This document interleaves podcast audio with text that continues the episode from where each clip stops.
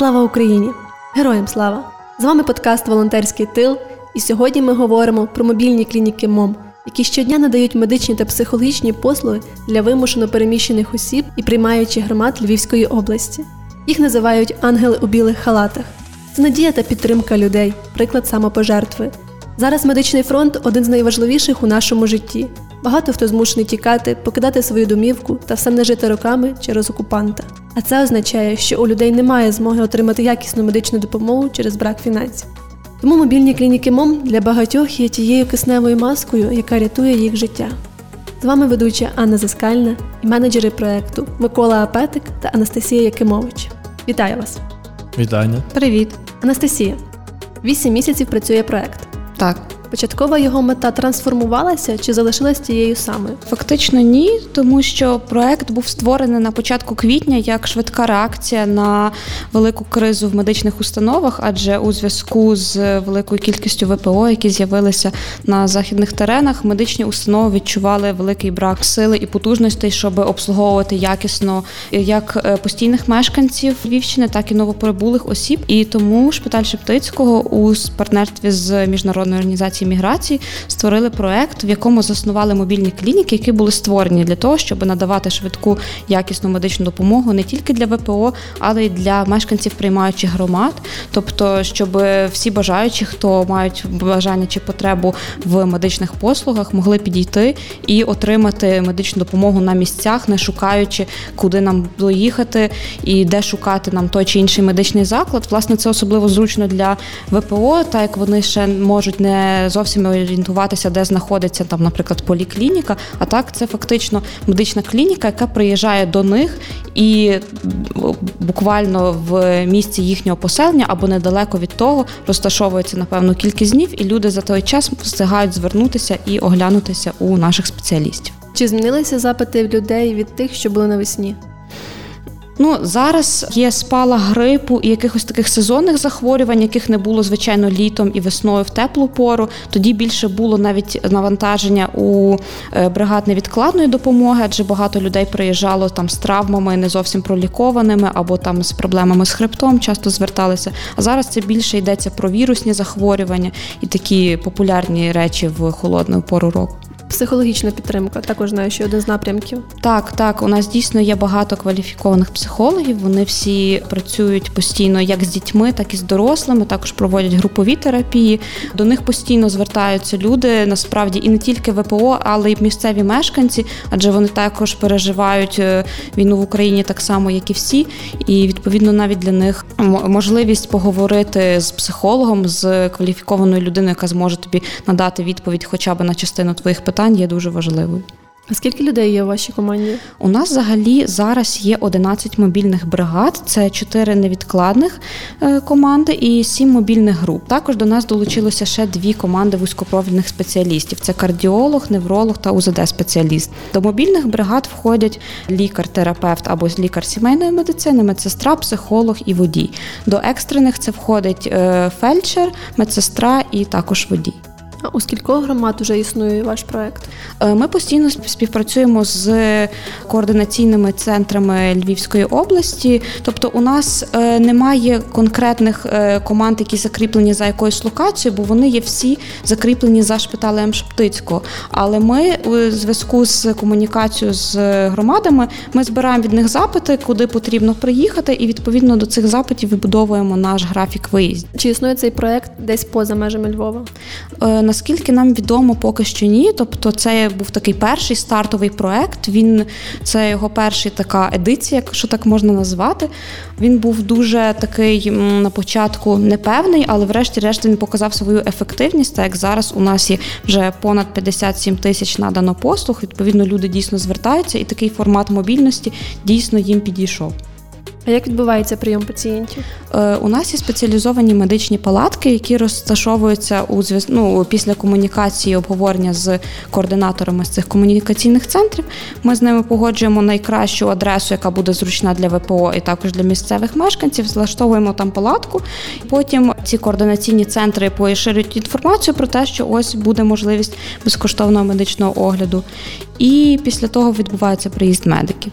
Ось, тобто переважно це прийом в медичних палатках, або також ми готові розглянути пропозицію, якщо місцева влада може нам додати якесь тимчасове приміщення на цих кілька днів, що приїжджають наші медики. Чи може звернутися до вас окрема особа? Чи це має бути лише громада? Ні, у нас, власне, йдуть запити від громади. Тобто, якщо є людина якась з району, яка хоче, щоб ми приїхали, вона може спочатку підійти до координаційного центру, і потім людина, яка там працює, звертається до нас, і так ми вибудовуємо нашу співпрацю.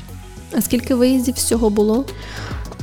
Я навіть не можу сказати. Тобто наші бригади працюють щодня, у вихідні, у свята, вони працюють кожен день з восьмої до восьмої.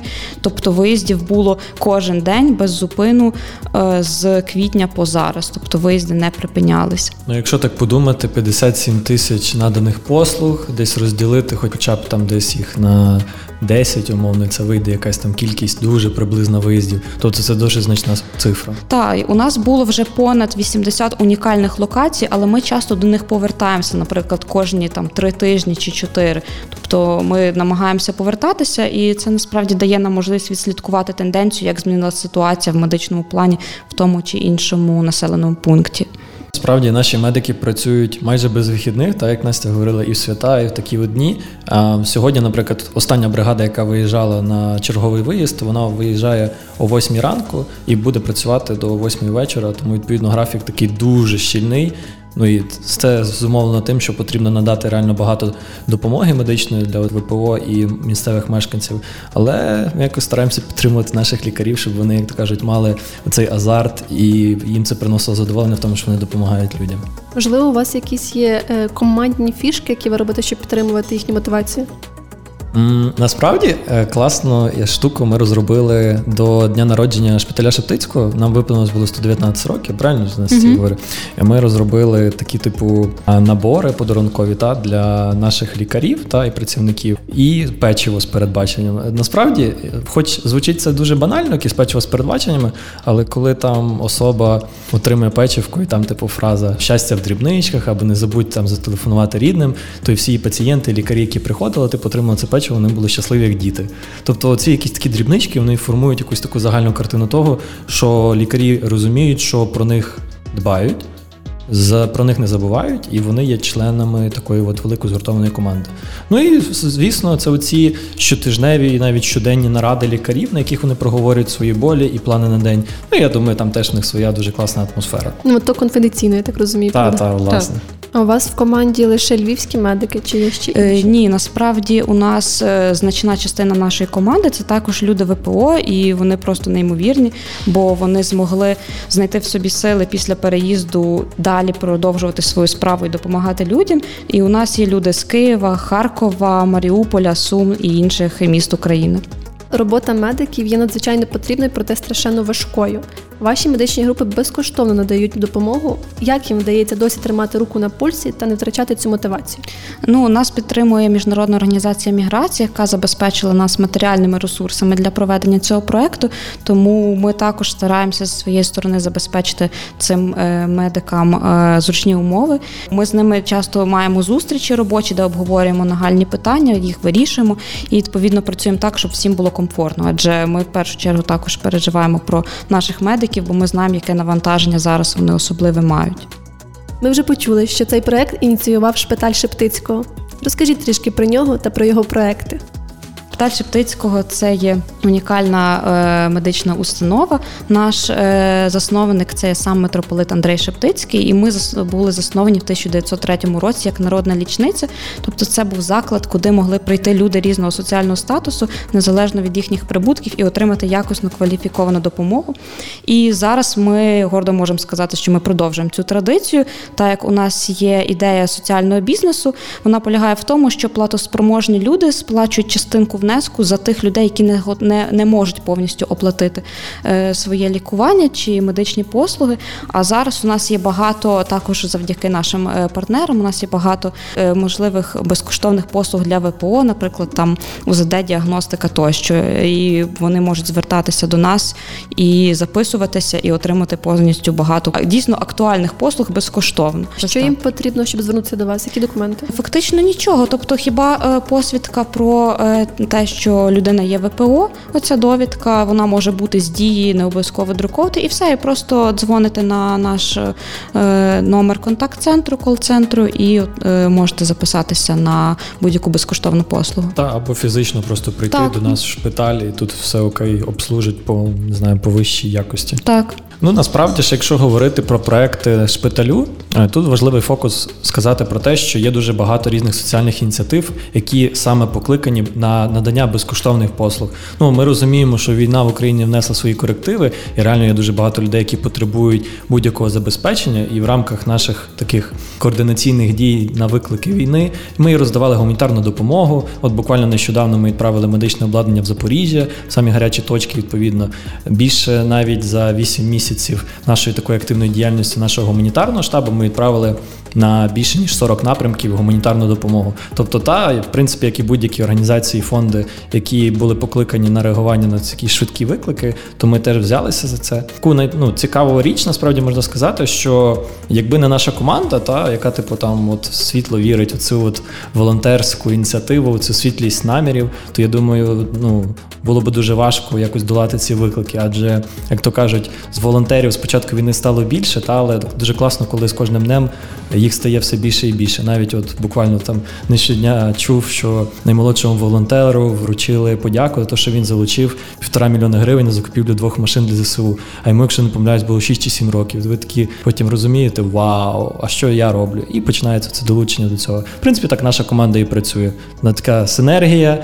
І важливо додати, що ми як фонд співпрацюємо також з різними громадськими організаціями, ініціативами. Тут навіть, як Анастасія говорила, до нас часто зверталися інші установи, шелтери, громадські організації, які хотіли з нами співпрацювати саме в проєкті МОМ, цих мобільних клінік. Вони збирали запити, так само ми з ними відповідно відкрито йшли на комунікацію, і така виходила класна синергія. Та? Тому там загалом, якщо в когось ще також будуть якісь ідеї класних проєктів, колаборації, то наш фонд відкритий до таких пропозицій. А лікарі можуть так само до вас звернутися і сказати, що вони хочуть допомагати, так? Насправді, так, вони можуть звернутися. Єдине, ми розглянемо, в якому варіанті це може бути, тому що досить часто в нас відкриваються нові проекти, під яких потрібні лікарі. Вони можуть працевлаштуватися в наших проєктах, та, або просто допомагати як волонтери, або, наприклад, просто звернутися за підтримку. Якщо, наприклад, до нас приходили лікарі ВПО, та, то вони хотіли працевлаштуватися в нашій шпиталі.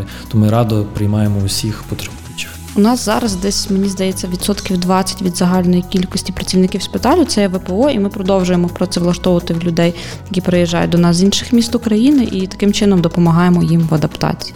Дякую вам. Дякую. Дякую. Українські волонтери – це незламні воїни, які підтримують на всіх фронтах. Дякуємо вам за ваші великі серця та за те, що ми разом йдемо до перемоги. З вами були ведучі Анна Заскальна, Микола Апетик та Анастасія Якимович. До зустрічі в наступному епізоді.